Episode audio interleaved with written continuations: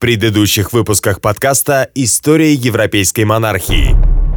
Вчера я получил письмо от Фердинанда и Изабеллы. Они хотели бы, чтобы вы женились на Екатерине. На вдове моего брата? Я согласен. Ноготы жены брата твоего не открывай. Это наг... Мы поженимся. Вы станете королевой Англии. Это так трогательно, Генри. Прямо как в романах. Прекрасный принц спасает... Кейт, я люблю вас. Но, к сожалению, жизнь не может быть вечным праздником. Его надежды обрести наследника снова не оправдались.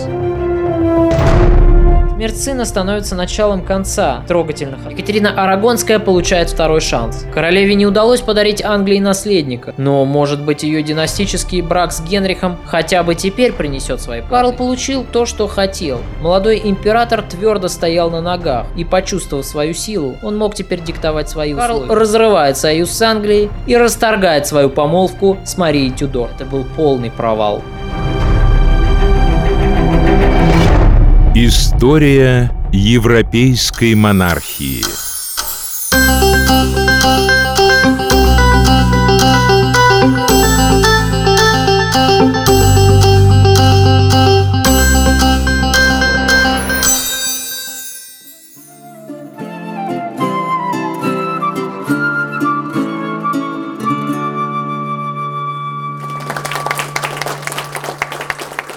Томас, как вам понравилась игра? Она великолепна. Да, вы умеете все организовать. Кстати, ваша милость, позвольте представить вам Томаса Мора. Он лондонский законовед, известный среди столичных адвокатов человек. И я советую с ним относительно устройства нашего нового суда, который тайный совет задумал организовать прямо во дворце. Уолси, я немного знаком с Томасом Мором. Ваше Величество, приятно, что моя скромная персона запомнилась вам. Конечно. Как можно забыть ваше посещение Элтама, когда я был еще маленьким мальчиком? Вы тогда произвели на меня сильное впечатление вместе с вашим другом Эразмом. Да, относительно суда, ваше величество. Я распорядился выделить для его заседаний большой зал с круглым потолком. Художнику поручено расписать потолок в виде звездного неба. К сожалению, этот художник, по-моему, никогда не смотрел на небо. Он перепутал все созвездия. У него Кастер, покинув Близнецов, переехал в созвездие Льва, а из Ориона пропал Оригель. И тем не менее, роспись получилась замечательной. Вы знаете астрономию, Томас? Мои знания скудны, ваша милость. Какие глупости, не прибедняйтесь. Вы должны пойти со мной на дворцовую крышу. Сегодня же. Да, именно сегодня ночью. Екатерина устала и захотела пораньше лечь спать. Ваша милость, не слишком ли поздно для... В это время как раз появляется Вега. Последнюю неделю перед началом зимнего сезона она еще поднимается над горизонтом, а мне так и не удается найти ее. Надеюсь, вы поможете мне с этим? И еще должен сообщить вам, что мне доставили новую астролябию. Его милость обожает смотреть на звезды. Он заказал в Паде новые звездные карты, но они от чего-то задерживаются в пути. Может, Олси, надо послать вас лично, чтобы ускорить их прибытие? Вы можете представить, что однажды он всего за четыре дня сумел доставить послание моего отца ко двору императора Максимилиана во Фландрию и вернуться обратно? Да-да, я не шучу. Когда мой отец увидел его, то стал ругать за задержку с отъездом. Олси, поклонившись, заявил «Ваша милость, я уже вернулся оттуда». Да, я слышал об этом. Уолси, видимо, способен свернуть горы. Давайте все же поднимемся наверх сегодня ночью. Прошу вас, не отказывайте мне. Ну хорошо, ваше величество.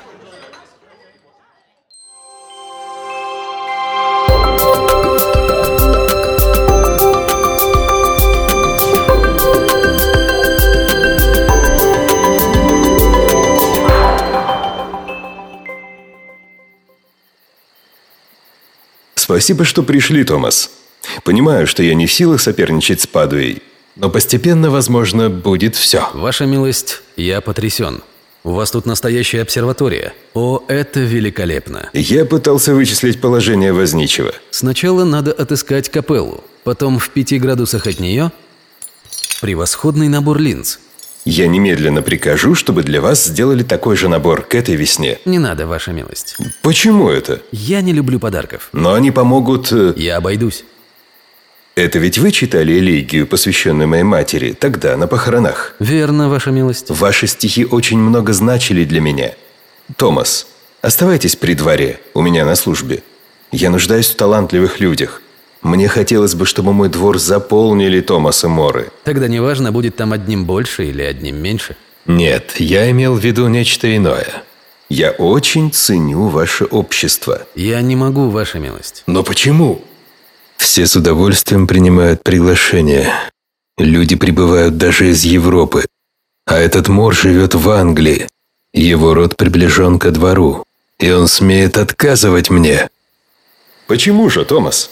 Мне не хотелось бы, ваша милость. Простите меня. Я мог бы сделать вас... Не говорите мне об этом. Ведь тогда мне пришлось бы сказать «Отойди от меня, сатана». А сие, согласитесь, неуместно по отношению к королю.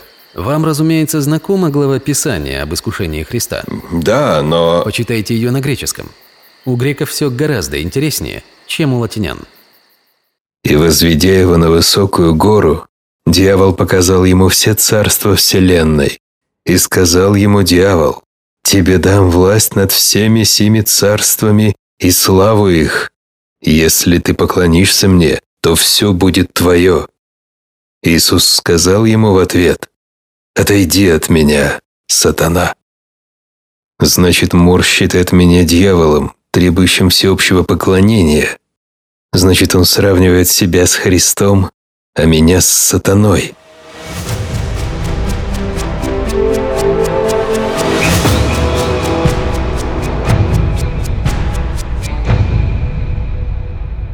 Генрих любил общество умных людей.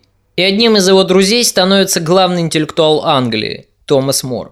Король часто приглашает Мора к себе и подолгу проводит в его обществе время, беседуя с ним об астрономии, теологии или геометрии. Они оба были очень близки друг другу духовно, но более всего Генриха и Мора сближали взгляды на религию. В то время в Европе активно набирает силу новое течение, называемое реформацией. У истоков реформирования католической церкви стоял Мартин Лютер. Он считал, что церковь слишком далеко ушла от тех принципов, которые заложены в религию ее основателем, Иисусом Христом.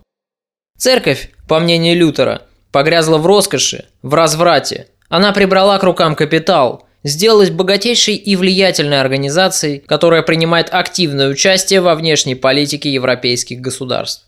По мнению Лютера, все это не соответствует учению Иисуса Христа о том, какой должна быть церковь и жизнь добрых христиан. Но Лютер не просто критиковал римскую католическую церковь. Он замахнулся на святой принцип главенства Папы Римского, который заключался в том, что понтифик является на земле представителем самого Иисуса Христа. Оспаривать это положение означало оспаривать саму власть Рима, а это уже было посерьезнее, чем простая критика папства. Что касается Томаса Мора и Генриха, то оба эти человека разделяли в данном вопросе консервативные взгляды. Оба они хорошо разбирались в вопросах теологии, тем более сам король, которого, как мы помним при жизни его брата, готовили к церковной карьере. И потому у Генриха возникает блестящая идея вновь заявить о себе на всю Европу. Он решается написать свою книгу «В защиту семи таинств». В этом произведении Генрих предпринимает решительную контратаку на Лютера, но спорит с ним по второстепенному вопросу. Дело в том, что подвергая сомнению власть папы, Лютер оспаривал и необходимость церковных таинств, утверждая, что эти обряды выдуманы самим человеком и, следовательно, они не имеют никакого отношения к Богу. Генрих деятельно принимается развенчивать эти доводы. Книга увидела свет в 1521 году – на обложке в качестве автора значилось имя самого короля. Однако многие историки традиционно подвергают авторство Генриха сомнению, приписывая как минимум возможное соавторство Томасу Мору, под редакцией которого книга и могла выйти в тираж. Но если авторство над главным трактатом Генрих решил присвоить себе всецело, то грязную работенку по защите своей книги он решил поручить Томасу Мору. Дело в том, что Лютер не стал игнорировать нападок английского короля и, решив не церемониться, ответил ему довольно дерзкой брошюрой, обозвав Генриха свиньей, болваном и лжецом. По просьбе Генриха Мор составил опровержение, опубликованное им под авторским псевдонимом в конце 1523 года. В этой работе Мор защищал верховенство папы, а также таинство других церковных обрядов – попутно обзывая Лютера ослом, собутыльником и наглой сплетницей. По прошествии нескольких месяцев неутомимого рыскания, они все собраны. Все эти ругательства и извороты, бесстыдство, цинизм, грязь и навоз сваливают в помойную яму, называемую головой Лютера. И весь этот грязный пот, весь пожранный ими Каллан изверг затем своим нечистым ртом в эту ругательную книгу. Сложно сказать, хотел ли сам Томас Мор публиковать подобный ответ Лютеру. Скорее всего, вдумчивого философа, каким Мор и являлся в действительности, к этому принудил сам король. Генрих не решился опуститься до словесных перебранок со своим оппонентом, а потому хотел, чтобы его честь отстаивал бы человек, который пользовался в Европе огромным авторитетом и слыл одним из самых просвещенных и благочестивых гуманистов того времени. Таким человеком и был Томас Мор.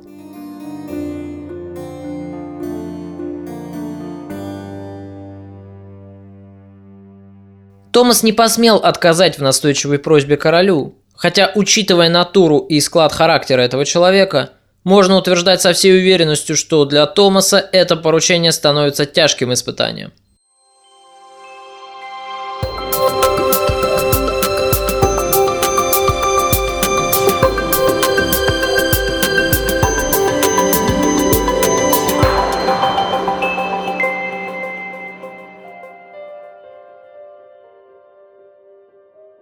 1525 году кардинал Олси являлся самым богатым человеком Англии. Он возвысился настолько, что роскошью своей жизни затмевал чуть ли не самого короля Англии. Благодаря своему хитрому уму, феноменальной трудоспособности и политической хватке, этот человек сконцентрировал в своих руках церковную и светскую власть. Разумеется, он властвовал от имени короля, однако перед ним трепетали все без исключения, даже иностранные послы, с которыми Уолси не церемонился, если их страны угрожали интересам Англии. Главным воплощением его величия становится роскошный дворец, известный нам как Хэмптон-Корт. Каждый сантиметр стен и потолков этого дворца был вызолочен, расписан, завешен роскошными гобеленами привезенными из Франции, облицован деревянными панелями с искусной резьбой.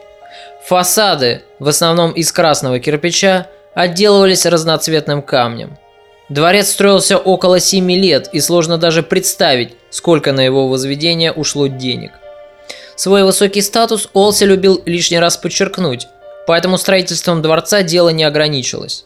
Борис Тененбаум в своей книге сообщает об одном интересном постановлении, изданном по инициативе кардинала. Пример этот может послужить отличной демонстрацией комплекса неполноценности, приобретенного сыном торговца за годы жизни среди аристократии. Дело в том, что по правилам этикета, сложившимся ко временам Тюдоровской Англии, на званых обедах считалась нормой тройная перемена блюд. Уолси, который был большим любителем устраивать пышные праздники, издал постановление – регулирующее количество перемен блюд за пиршественным столом, в зависимости от ранга особы, которая такой пир устраивает. Так, например, только граф мог позволить себе 5 перемен блюд. Герцоги, которые стояли на ступеньку выше феодальной лестницы, могли позволить себе за праздничным столом уже 7 перемен блюд. К слову, английских герцогов к тому времени в живых оставалось немного. Герцог Саффолк, муж сестры Генриха, и герцог Норфолк, отпрыск старинного и знатнейшего рода, который уступал в древности своей родословной только плантагенетам. Вся комичность ситуации заключалась в том, что согласно установлениям Томаса Олси, кардиналам разрешалось производить 9 перемен блюд, а по удивительному стечению обстоятельств кардинал в Англии был один, и звали этого человека Томасом Уолси.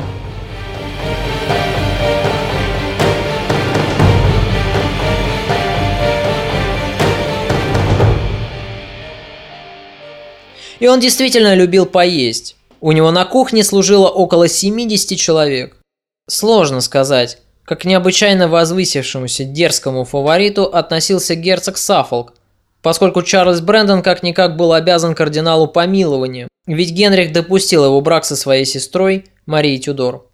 А вот герцог Норфолк просто выходил из себя, потому что королевский фаворит, даже не дворянин, а полное ничтожество – как выражался сам герцог, ставил себя выше его, герцога Норфолка.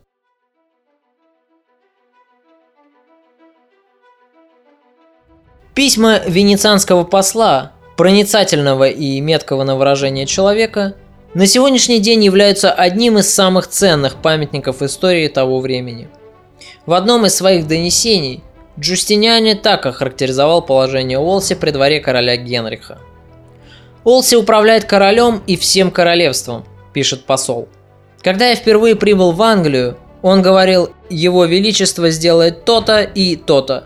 Затем Постепенно он стал говорить «мы сделаем то-то и то-то». А теперь он достиг такого могущества, что говорит «я сделаю то-то и то-то». Олси был самоуверен, но он никогда не забывал, кому он обязан своим могуществом и положением в обществе. Как и 10 лет назад, когда он был малоприметным священником при королевском дворе – Олси по-прежнему всеми силами старался предугадать желания короля, чтобы исполнить их. Однако, во время последних французских кампаний всесильный фаворит допустил ряд просчетов и начал сдавать свои позиции. Дело в том, что Генрих поручил кардиналу договориться с парламентом о предоставлении ему крупной денежной суды для ведения боевых действий во Франции. Вся комичность ситуации заключалась именно в том, что человек, организовавший в 1520 году столь пышное подписание англо-французского договора на поле Золотой Парчи, спустя всего три года стоял перед парламентом с протянутой рукой и просил для Генриха денег на войну, которую сам же и стремился предотвратить. Что касается Генриха, то английский король к тому времени был совершеннейшим банкротом. У него почти не было средств, которыми он мог бы распоряжаться, кроме тех денег, которые уходили на поддержание достойного образа жизни. В конечном итоге Олси не удается убедить парламент в необходимости продолжения обременительных французских войн. Итогом этого, как вы уже знаете, и становится разрыв англо-испанского договора, восстановление на французском престоле короля Франциска и расторжение Карлом своей помолвки с дочерью Генриха. Король, который никогда не признавал собственных ошибок, винил в своих просчетах кого угодно, но только не самого себя. На этот раз виновным оказался Томас Уолси. Логика Генриха была простой. Это Уолси не удалось вышибить из подданных новых денег. Поэтому очередная вылазка во Францию провалилась. Поэтому Карл и отказался от союза с Англией. И поэтому он, Генрих VIII, и подвергся таким унижениям. Король был обижен на Олси и проницательный фаворит это очень хорошо почувствовал в изменившемся отношении к нему. Впервые за 15 лет своей близости к Генриху VIII всесильный канцлер правительства ощутил, как сильно зашаталась земля у него под ногами.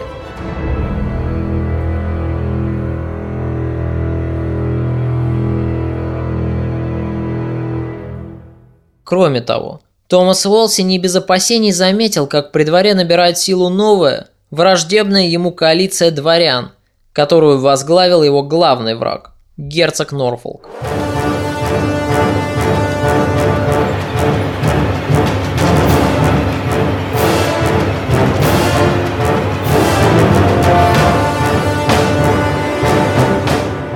1520 году клановая расстановка сил при английском дворе сильно меняется. Томас Уолси больше не был центральной фигурой на политической сцене – при дворе появляются новые герои. Томас Болейн со своими дочерьми и герцог Норфолк, он же Томас Говард. Эти люди образуют влиятельную фракцию, представляющую интересы знатного дворянства Англии. Эти люди и образуют оппозицию по отношению к Томасу Уолси. Впервые у всесильного кардинала при дворе появляются противники, люди, готовые к противоборству с ним. Но они еще не смеют открыто тягаться с ним – потому что Томас Холси по-прежнему удерживал в своих руках всю полноту власти. В далеком 1516 году, когда будущий герцог Норфолк впервые открыл для себя двери тайного совета, он был безоружен перед канцлером Генриха. Но очень скоро у него это оружие появится, и орудием его мести станет женщина.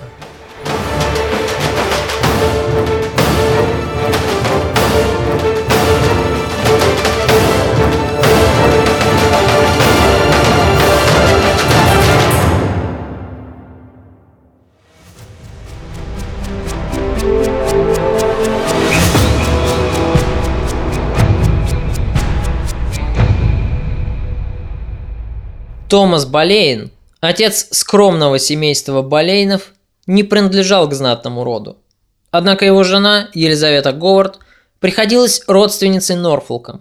За счет удачного брака Томас Болейн породнился со знатным родом и сделал себе отличную карьеру на дипломатическом поприще. Сначала он находился с посольством в Нидерландах, а затем был переведен во Францию. Вместе с ним в Париж переехали и две его дочери – Мария и Анна. В то время, пока Томас Болейн отстаивал интересы Англии при французском дворе, его Шурин, герцог Норфолк, делал себе военную карьеру. Сначала Томас Говард, будучи графом Суреем, отличился в сражении с шотландцами во время первого военного похода Генриха во Францию. Затем он становится одним из членов Тайного Совета, и именно тогда впервые и сталкивается с могущественным фаворитом короля.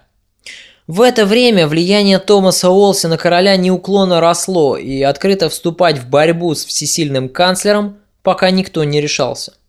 К 1520 году английское правительство отзывает своих подданных из Франции, поскольку отношения между двумя странами вновь обострились. Семейство Болейнов возвращается на родину, ко двору короля Генриха. Вскоре, после очередной неудачной кампании, из Франции возвращается и Томас Говард, которому спустя два года перейдет по наследству титул герцога Норфолка. К этому времени король уже приметил молоденькую и симпатичную Марию Болейн, с которой, по-видимому, впервые и познакомился на одном из праздников, проходивших при дворе. Нисколько не смущаясь, Генрих заводит любовную интрижку с Марией, а чтобы прикрыть свои новые отношения, заботливо подыскивает ей игрушечного жениха. Новая любовница Генриха покладисто выходит замуж за обаятельного Уильяма Керри. Молодой супруг Марии – постоянно получает от короля подарки, новые должности и повышение по службе. Но за это он сквозь пальцы смотрит на любовный роман своей жены с королем. Сложно сказать, как на такую связь своей старшей дочери с королем смотрел ее отец Томас Болейн. Во Франции Мария тоже не отличалась благочестием. Даже ходили слухи о том, что с ней переспал сам французский король. Ну, во всяком случае, сам Франциск эти слухи не отрицал. Вряд ли в плотской связи своей дочери, хотя бы даже и с королем, Томас Болейн усматривал для себя какие-либо выгоды. Скорее всего, интрижка Генриха за старшей дочерью Болейнов рассматривалась придворными как обычный каприз короля, потому что до Марии у Генриха уже была другая любовница – Елизавета Блаунд, которую затем отослали подальше, устроив ее брак с тихим и малоприметным северным лордом. Поэтому и Марии, и ее семье в этом смысле вряд ли приходилось рассчитывать на что-либо другое. О том, чтобы Мария Болейн стала бы новой королевой Англии, такого себе тогда никто и помыслить не смел. Да и характер у Марии сильно отличался от характера ее младшей сестры Анны, которой и суждено будет стать следующей королевой. В отличие от Анны, Мария искренне любила Генриха и не преследовала в плотской связи с ним каких-либо меркантильных целей всецело отдаваясь своему чувству. Однако очень скоро события принимают неожиданный поворот. Спустя три года после того, как Генрих завел любовную связь с Марией, в поле зрения короля попадает ее младшая сестра Анна.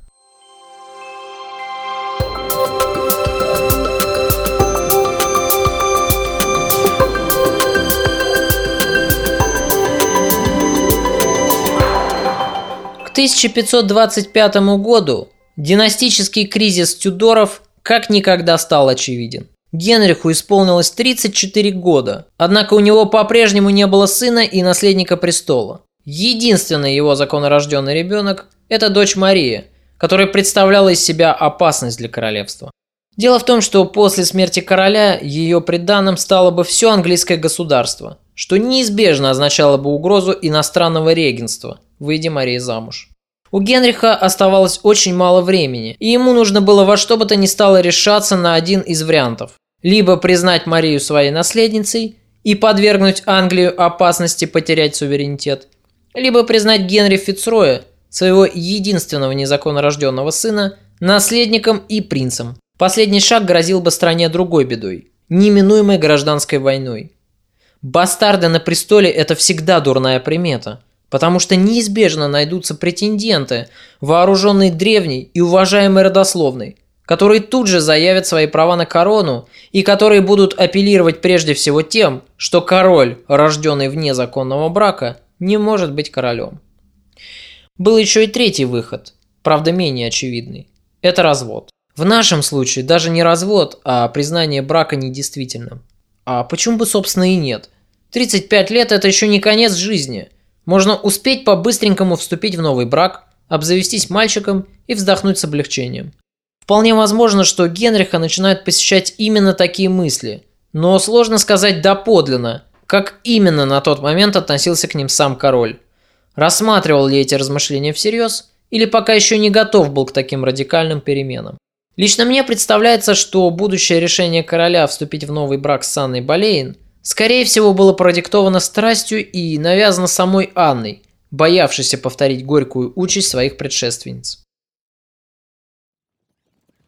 Что вы можете сказать о принятом мной решении, Томас? Ваше Величество, считаю его вполне разумным. Если мальчик станет герцогом, у него появится достойный королевского сына титул, что позволит ему в будущем при определенных обстоятельствах занять престол. Ваше Величество, позвольте спросить. Говори. Вы пригласите на эту церемонию королеву? Да. А что в этом такого? Она пока еще моя жена и обязана присутствовать на всех государственных мероприятиях. Пусть видит, раз уж она сама не может мне обеспечить сына, как другие женщины прекрасно справляются с этим. Ваше Величество, должен вам признаться. Для меня большая честь, что вы избрали мою резиденцию местом проведения церемонии. Олси, я надеюсь, Хэмптон-Корт такой же прекрасный, каким я видел его на чертежах. Сейчас вы увидите его воочию и убедитесь в этом лично. Французы уже давно возводят просторные изысканные замки, называемые шато. Им наскучили тесные сырые крепости прошлых веков, где красотой и удобствами можно было наслаждаться лишь ценой потери безопасности. Екатерина оказалась права в своих подозрениях. Уолси был скорее французом, нежели англичанином. Я никогда особо не интересовался строительством, хотя, как ни странно, любил проектировать корабли. Ваше Величество, мы подъехали. Перед вами Хэмптон-Корт. Эй! Господи, это же шедевр. Дворец прекрасен.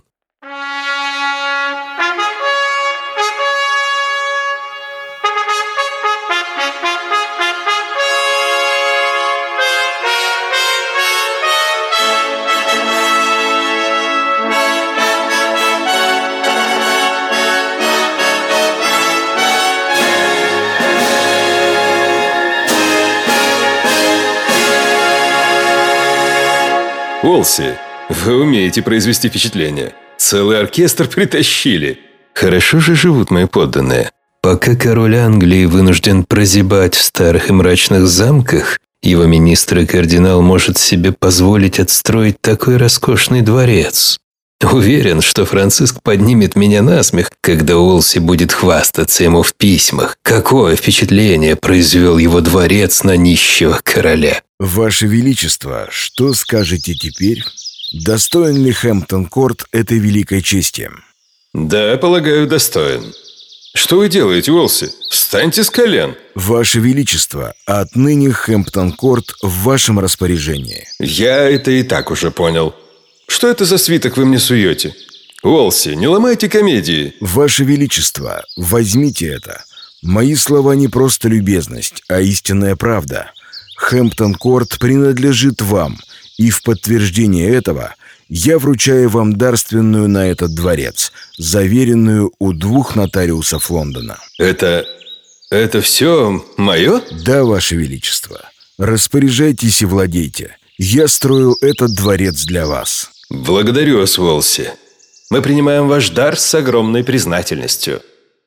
Да, Уолси умел произвести впечатление. Но что более важно, он был достаточно умен, чтобы понять, слуга короля не должен затмевать роскошью своего господина. Ибо все его богатства и все его положение в обществе всецело зависят от воли монарха, а зависть и раздражение короля могут обойтись дороже, чем потеря одного, пускай даже и самого роскошного дворца. Хитрый Уолси, умный Уолси. Он все предвидел наперед. Он знал, что Норфолк уже вовсю плетет против него козни, а потому решил вернуть себе расположение Генриха щедрым подарком, чтобы подстраховаться от возможных неожиданностей. Но как мы убедимся впоследствии, ни этот щедрый подарок, ни последующая угодливая лесть кардинала, ничто уже не способно было уберечь Уолси от надвигающегося падения. Тем не менее, на некоторое время ему удается достичь желаемого эффекта. Генрих снова потеплел в отношении к нему, правда ненадолго. Что касается церемонии, то она была проведена в Хэмптон-корте с привычным размахом. Внебрачный сын Генриха был удостоен звания герцога на глазах у несчастной Екатерины Арагонской. Для самой Кэтрин, которую Генрих даже не счел необходимым предупредить заранее, это становится настоящим ударом. «За что? Муж мой, за что вы подвергли меня таким унижением?» А что вас не устраивает? Король Англии уже не имеет права в своем королевстве возводить в титул герцога своего родного сына? Когда я был трехлетним мальчиком, отец точно так же сделал меня герцогом. Он бастард, сделав мальчишку графом Ноттингема, герцогом Ричмонда и Сомерсета, вы практически признали его наследником престола. Эти титулы принадлежат принцам короны. И вы забываетесь, муж мой ибо у вас есть и законорожденная дочь Мария». Про Марию я тоже не забыл. Я сделаю ее принцессой Уэльской и отправлю в Ладлоу. У нее будет свой двор и штат прислуги. Господи, мне 35 лет. В этом возрасте отец уже одержал ряд доблестных побед и взошел на престол Англии. Он покончил с войнами. У него родились сыновья и дочь. Он подавил мятежи и уничтожил самозванцев. А что сделал я? Вспомнят ли потомки меня добрым словом? Описывая мою жизнь, хронисты укажут лишь одно. Он унаследовал трон своего отца Генриха VII.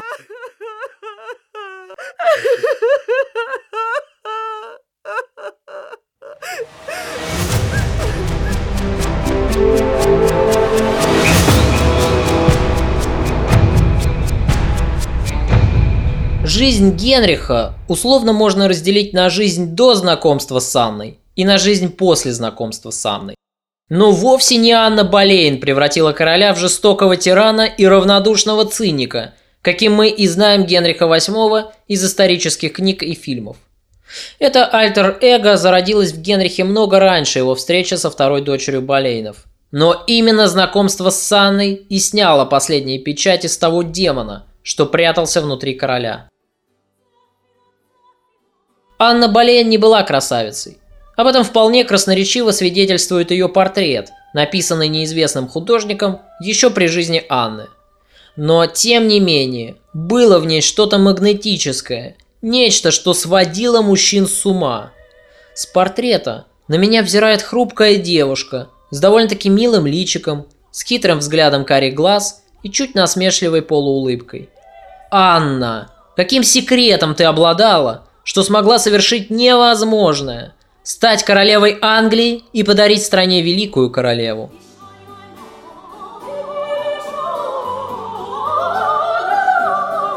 Можно сказать, что Анна все свое детство провела при дворе европейских государей. Будучи шестилетней девочкой, Анна была представлена регеншей Нидерландов Маргарите Австрийской. Маргарита славилась своей образованностью и безупречными манерами. Она получила превосходное воспитание при французском дворе и потому строго следила за нравственностью своих фрейлин. В то время самые знатные отпрыски Европы стремились попасть в ее окружение. Анне, можно сказать, повезло. Маргарита обратила внимание на девочку, сделав ее своей фрейлиной и впоследствии очень тепло отзывалась о ней. Жизнь в Нидерландах, впрочем, оказалась недолгой – потому что в связи с изменением политической обстановки в Европе семья Болейнов вынуждена была перебраться во Францию. Таким образом, Анна и ее сестра Мария становятся фрейлинами в свите французской королевы Клотильды. Анна превосходно изъясняется на французском, она владеет безупречным придворным этикетом, имеет представление о дворцовых интригах, отлично разбирается в последних веяниях моды. Она превращается в настоящую светскую львицу, которая может поддержать разговор с королевой, пофлиртовать со знатными вельможами и вовремя ускользнуть из их хищных объятий. Анне прекрасно жилось во Франции. Она порхала, как мотылек среди райских садов. Однако ее отца, Томаса Болейна, отзывают на родину в период охлаждения англо-французских отношений, когда Генрих уже вовсю строил военный альянс с Карлом Габсбургом. И, конечно, девушку с таким блестящим послужным списком, не задумываясь, включают в свиту английской королевы. Как фрейлина Екатерины Арагонской, Анна принимала участие во всех придворных мероприятиях. Но пока, до поры до времени, Анна оставалась в тени своей блистающей при дворе сестры. Мария Болейн была влюблена не в кого-нибудь, а в обаятельного, милого и образованного короля Англии, и Генрих отвечал старшей из Болейн взаимностью. Анна никогда не стремилась занять место своей старшей сестры, не говоря уже о том, чтобы целиться в королевы. К 1525 году у нее уже сложился довольно страстный роман с молодым и привлекательным лордом Перси. Но к этому времени отношения Генриха с Марией постепенно подходят к концу. Либо Мария Болейн наскучила королю, либо забеременела от него. Это вопрос спорный. Но как бы то ни было, Генрих вдруг обращает внимание на младшую Болейн. Однако сразу король не решается признаться Анне и обращается за помощью к Томасу Уолси. Дело в том, что Генрих узнал о влюбленности между Анной и лордом Перси, и даже о том, что молодые люди хотели пожениться. Самостоятельно вмешаться в это дело и разлучить влюбленных Генрих не решался. Все-таки как-никак он король Англии. Однако он прекрасно знал, что лорд Перси был подчиненным Томаса Уолси и состоял в его штате. Поэтому, вызвав к себе своего верного канцлера, король как бы между делом просит Уолси избавиться от лорда Перси. Английский историк Дэвид Старки считает, что Уолси не должен был усмотреть ничего особенного в такой просьбе короля. К тому времени Генрих сменил уже не одну любовницу. Все они ничего не значили для короля и выдавались за покладистых придворных, как только надоедали Генриху. И действительно, чем таким особенным могла закончиться очередная интрижка короля с новой фавориткой? Наверное, Анна повторила бы судьбу своих предшественниц, если бы с самых первых дней, как только ей стало известно о чувствах Генриха, она не начала бы его избегать. И когда Генрих понял, что с Анной у него могут возникнуть определенные затруднения, вся его мужская природа буквально воспламенилась. Почувствовав неприступную вершину, его честолюбивая натура рыцаря, привыкшего всегда и везде побеждать, решительно взбунтовалась против благоразумной мысли отступиться.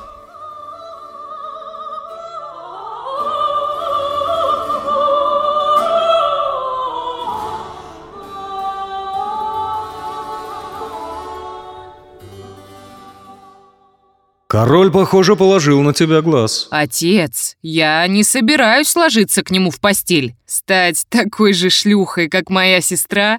Ни за что. А кто говорит о постели, моя дорогая? Но отвергать ухаживание короля все-таки не стоит. Что? Дядя, за кого это вы меня принимаете? Я люблю Генри Перси, и мы хотим с ним пожениться. Генри Перси? Что такое сын герцога в сравнении с самим королем, Анна? Не будь дурочкой. Тебе выпал редкостный шанс, и мы не можем его упустить. Поэтому мы с твоим отцом и захотели поговорить с тобой наедине. Об этом разговоре никому ни слова. Ты понимаешь? Анна, послушай внимательно. Ты не должна отвергать ухаживание короля. Ну и уступать Генриху сразу тоже не следует. Ни к чему не обязывающий флир будет только разжигать у Генриха страсть. Но если король зайдет слишком далеко, не уступай ему ни на шаг – он джентльмен и не станет брать тебя силой, ну, против твоей воли. Я... я не собираюсь с ним флиртовать. Он омерзителен мне. Он слишком стар для меня, и он полный. Я люблю Перси. Король все равно будет добиваться своего. Послушай, когда он узнает о ваших чувствах, он сделает все, чтобы убрать Перси со своего пути. У тебя нет выбора. Господи, нет! Неужели я должна стать очередной шлюхой этого похотливого изверга? Слушай внимательно, дочка, и тогда ты избежишь этой участи. Если Генрих будет домогаться тебя, ты не должна уступать ему. Анна, ты должна быть твердой, как скала. Настаивай на том, что ты порядочная девушка, и в отличие от своей шлюхи-сестры, не можешь допустить, чтобы мужчина овладел тобой до свадьбы. Вы предлагаете мне напрашиваться королю в жены? Но у него и так есть жена. Какая это жена, которая не сумела дать ему наследника? Не смеши нас. Король разведется с Екатериной. Это лишь вопрос времени. Он все равно будет искать этой гордой испанке замену.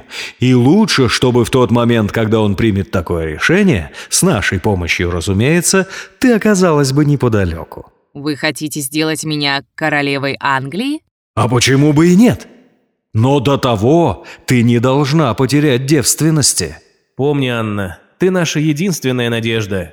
Если ты сможешь завладеть сердцем короля и связать его узами брака, наше положение при дворе укрепится. И тогда мы, наконец, сможем сместить этого спесивого жирного ублюдка Уолси.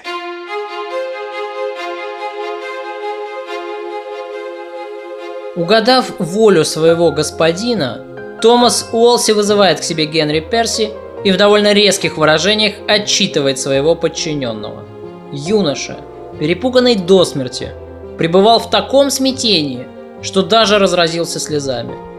Уолси сумел живописно обрисовать картину королевского гнева и пригрозить молодому Лавеласу серьезными последствиями, если тот не отступится от своей любви. Лорд Перси не посмел возражать начальнику.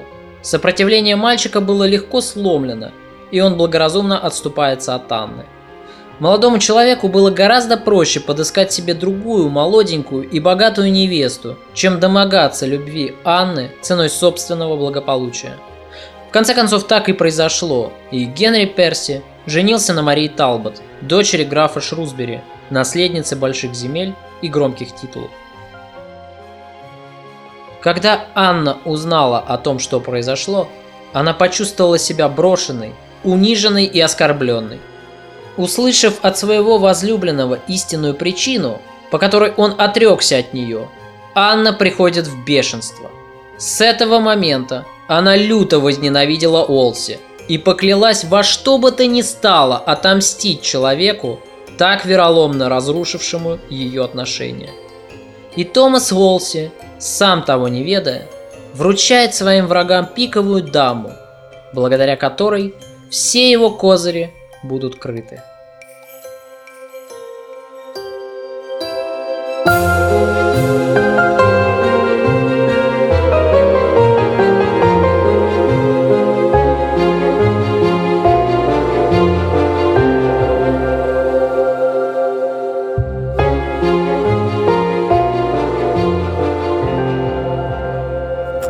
моя госпожа и друг. Я и мое сердце, мы сдаемся на вашу милость и умоляем о вашем благоволении. Мне приходит на ум один факт из астрономии, который заключается в том, что чем дальше находятся полюса от Солнца, тем сильнее обжигающий их жар. Так и с нашей любовью. Расстояние разлучило нас, но несмотря на это, страсть моя лишь усиливается. Я надеюсь, вы испытываете то же – и уверяю вас, что муки, связанные с вашим отсутствием, настолько велики, что было бы просто невыносимо, если бы не твердая надежда на любовь, которую вы питаете ко мне. Написано рукой вашего слуги и друга. Король Генрих.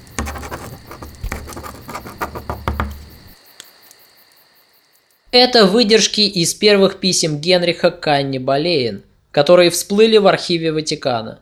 Именно поэтому историки и называют переписку, возникшую в первые годы отношений между Анной и Генрихом, ватиканскими письмами. Очевидно, что эти письма попали в Рим в связи с нашумевшим бракоразводным процессом Генриха, так и осев на века в таинственных архивах Святого Престола. Благодаря этим письмам Генрих оживает перед нами и предстает в роли пылкого страстного любовника, жаждущего Анну – готового положить к ее ногам чуть ли не все королевство. Так оно и было, потому что эта любовь по своей силе не имела ничего общего с предыдущими влюбленностями Генриха. Она буквально лишила 35-летнего мужчину рассудка и покоя. Ах, Анна, наконец-то я смог улучшить возможность, чтобы переговорить с вами наедине. Я слушаю вас, Ваше Величество. Ах, не будьте же так холодны со мной, прошу вас. Я сгораю от страсти к вам. Я хочу, чтобы вы вновь вернулись ко двору и исполняли свои обязанности фрейлины при особе королевы Екатерины. Я нужна королеве или только вашему королевскому величеству? Она возмутительно дерзка. Уолси был прав насчет ее строптивого характера. «Вы нужны мне, Анна. Мне необходимо видеть вас каждый день». Зачем вам видеть меня столь часто, ваша милость? Делает вид, что не понимает, о чем идет речь. Вот ведь чертовка. Стародавние женские штучки. Как все это знакомо. И плохо. К черту! Не могу больше терпеть. Я хочу, чтобы вы стали моей, Анна. Я обещаю вам, что буду любить только вас. Буду предан вам всей душой. Буду верно служить только вам одной. Этого недостаточно, Ваше Величество. Я прекрасно помню, как вы обошлись с моей сестрой. Я не хочу повторить ее участи. Господи, Анна, я никогда не разлюблю вас. То же самое вы, наверное, говорили и ей, и Елизавете Блаунд, и своей супруге 18 лет назад. Дерзкая девчонка. Да как она смеет? Нет, надо сдержаться. Нельзя обидеть ее. Она права, права. В конце концов, не этого ли я так хотел? Развестись с бесплодной женщиной, чтобы обрести счастье с той, которая способна подарить мне наследника. Анна, чего же вы хотите? Я готов для вас на все. Если вам так угодно, я сделаю вас своей женой. Вы станете королевой Англии.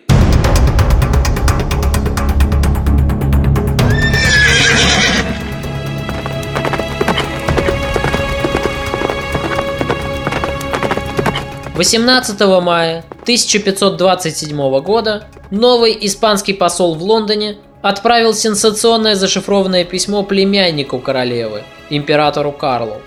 Посол докладывал о том, что английский король тайно собрал несколько особо доверенных епископов и юристов и попросил их подписать декларацию о признании недействительным его брака с королевой по причине того, что она была женой его брата.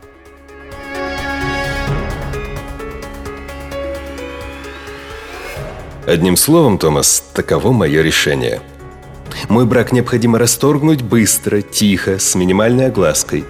И в знак исключительного доверия я поручаю вести это дело именно вам, Томас. Ваша милость, но королева... Вдовствующая принцесса. Вдова Артура. Ее подлинный титул – вдовствующая принцесса. Да, но принцесса Екатерина приходится тетушка ныне здравствующему императору благочестивому правителю, который, безусловно, почувствует себя косвенно оскорбленный тем, что его родственница живет во грехе. Действительность часто бывает неприятна. Императору уже пришлось мириться с Лютером и его ересью. Что до моего дела, весь процесс должен строиться на положении книги Левит, которая ясно говорит о недопустимости брака с женой своего брата.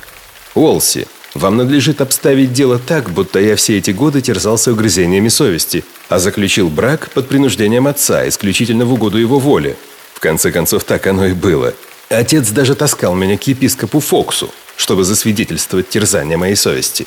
И разве отсутствие у нас сына не является прямым доказательством всей гнусности этого брака в глазах Бога? Мне предвидится, что у этого дела не возникнет особых затруднений. Ваша милость, позвольте мне возразить. Расторжение вашего брака будет нелегким делом. Да простит меня ваше величество, но это было бы легче сделать до того, как Карл стал императором. Да мне плевать на императора Олси. И мне плевать на сложности этого дела, хотя мне оно кажется исключительно простым. Вы просто должны сделать это для меня, поняли? Ваше Величество, я умоляю вас, не затевайте этого дела. Оно повлечет за собой множество бед. Как посмел он разубеждать меня? Что? Он еще и на колени встал? Ну, это уже слишком. Встаньте! Немедленно поднимитесь с колен. Не ломайте комедию, Томас. Вы же кардинал, папский легат. И вам отлично известно каноническое право и процедуры проведения церковных судов. Какой подход нам лучше использовать? Полагаю, нам не помешает здесь, в Англии, устроить небольшое церковное судебное разбирательство – относительно интересующего нас вопроса, а потом предоставить конфиденциальный отчет о наших предварительных решениях его святейшеству. Тогда это можно будет подать как мелкое семейное дело, ради которого вовсе не стоит тревожить Рим. Превосходно. Вот и займитесь этим. Для пущей важности привлеките архиепископа Кентерберийского и других влиятельных церковных особ. Император был встревожен известиями не на шутку. Назревал грандиозный международный скандал, ведь королева Англии как-никак приходилась Карлу тетушкой. И, следовательно, позорный бракоразводный процесс затрагивал и честь империи Габсбургов. Вся пикантность ситуации заключалась еще и в том, что сама Екатерина пока ничего не знала о замыслах своего мужа. Испанский посол предполагал, что суд по аннулированию брака организовал Уолси. Однако историк Дэвид Старкий, на которого я уже ссылался ранее, полагает, что это не так. В личном архиве Томаса Уолси нет ни единого упоминания о подготовке к аннулированию королевского брака.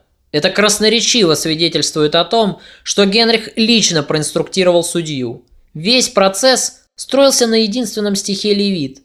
Олси представил дело в таком ракурсе, будто бы сам Генрих терзался угрызениями совести, заключив брак под принуждением отца. Генрих был педантичным королем. Он мог бы просто расторгнуть свой брак, но он хотел, чтобы все было по правилам, и чтобы ни один церковный правовед не подкопался бы к его разводу. А потому Генрих отказывается от самой идеи развода. Развода как такового быть не могло, потому что не был заключен сам брак. Екатерина не была его женой в глазах Бога, потому что на момент венчания являлась вдовой его брата. В таких случаях по церковным законам брак действительно не допускался, и возможен он был лишь в исключительных случаях при наличии специального одобрения Папы Римского. В случае с браком Генриха такое одобрение было получено, однако Генрих смотрел на вещи просто и не считал это препятствием. В конце концов, рассуждал король, понтифик тоже человек и может ошибаться. Близится Рождество, а в наших отношениях по-прежнему нет определенности. Дорогая, я даю тебе слово, что пока я не стану твоим законным супругом, я и не притронусь к тебе, как мужчина к женщине. Надеюсь, в новом году наше положение прояснится. Я в самом расцвете сил и не хотела бы ждать вечность. Милая, обещаю тебе. Олси вовсю работает над этим. Что готовит мне грядущий год? Какие он принесет новости? что скрыто за этой туманной снежной пеленой. Ах, если бы короли могли предвидеть будущее, хотя бы на несколько месяцев, нет, пускай даже на несколько дней вперед. И почему у меня так тяжело на душе, несмотря на близость Нового года? Меня терзают плохие предчувствия. Добром это не кончится. Thank you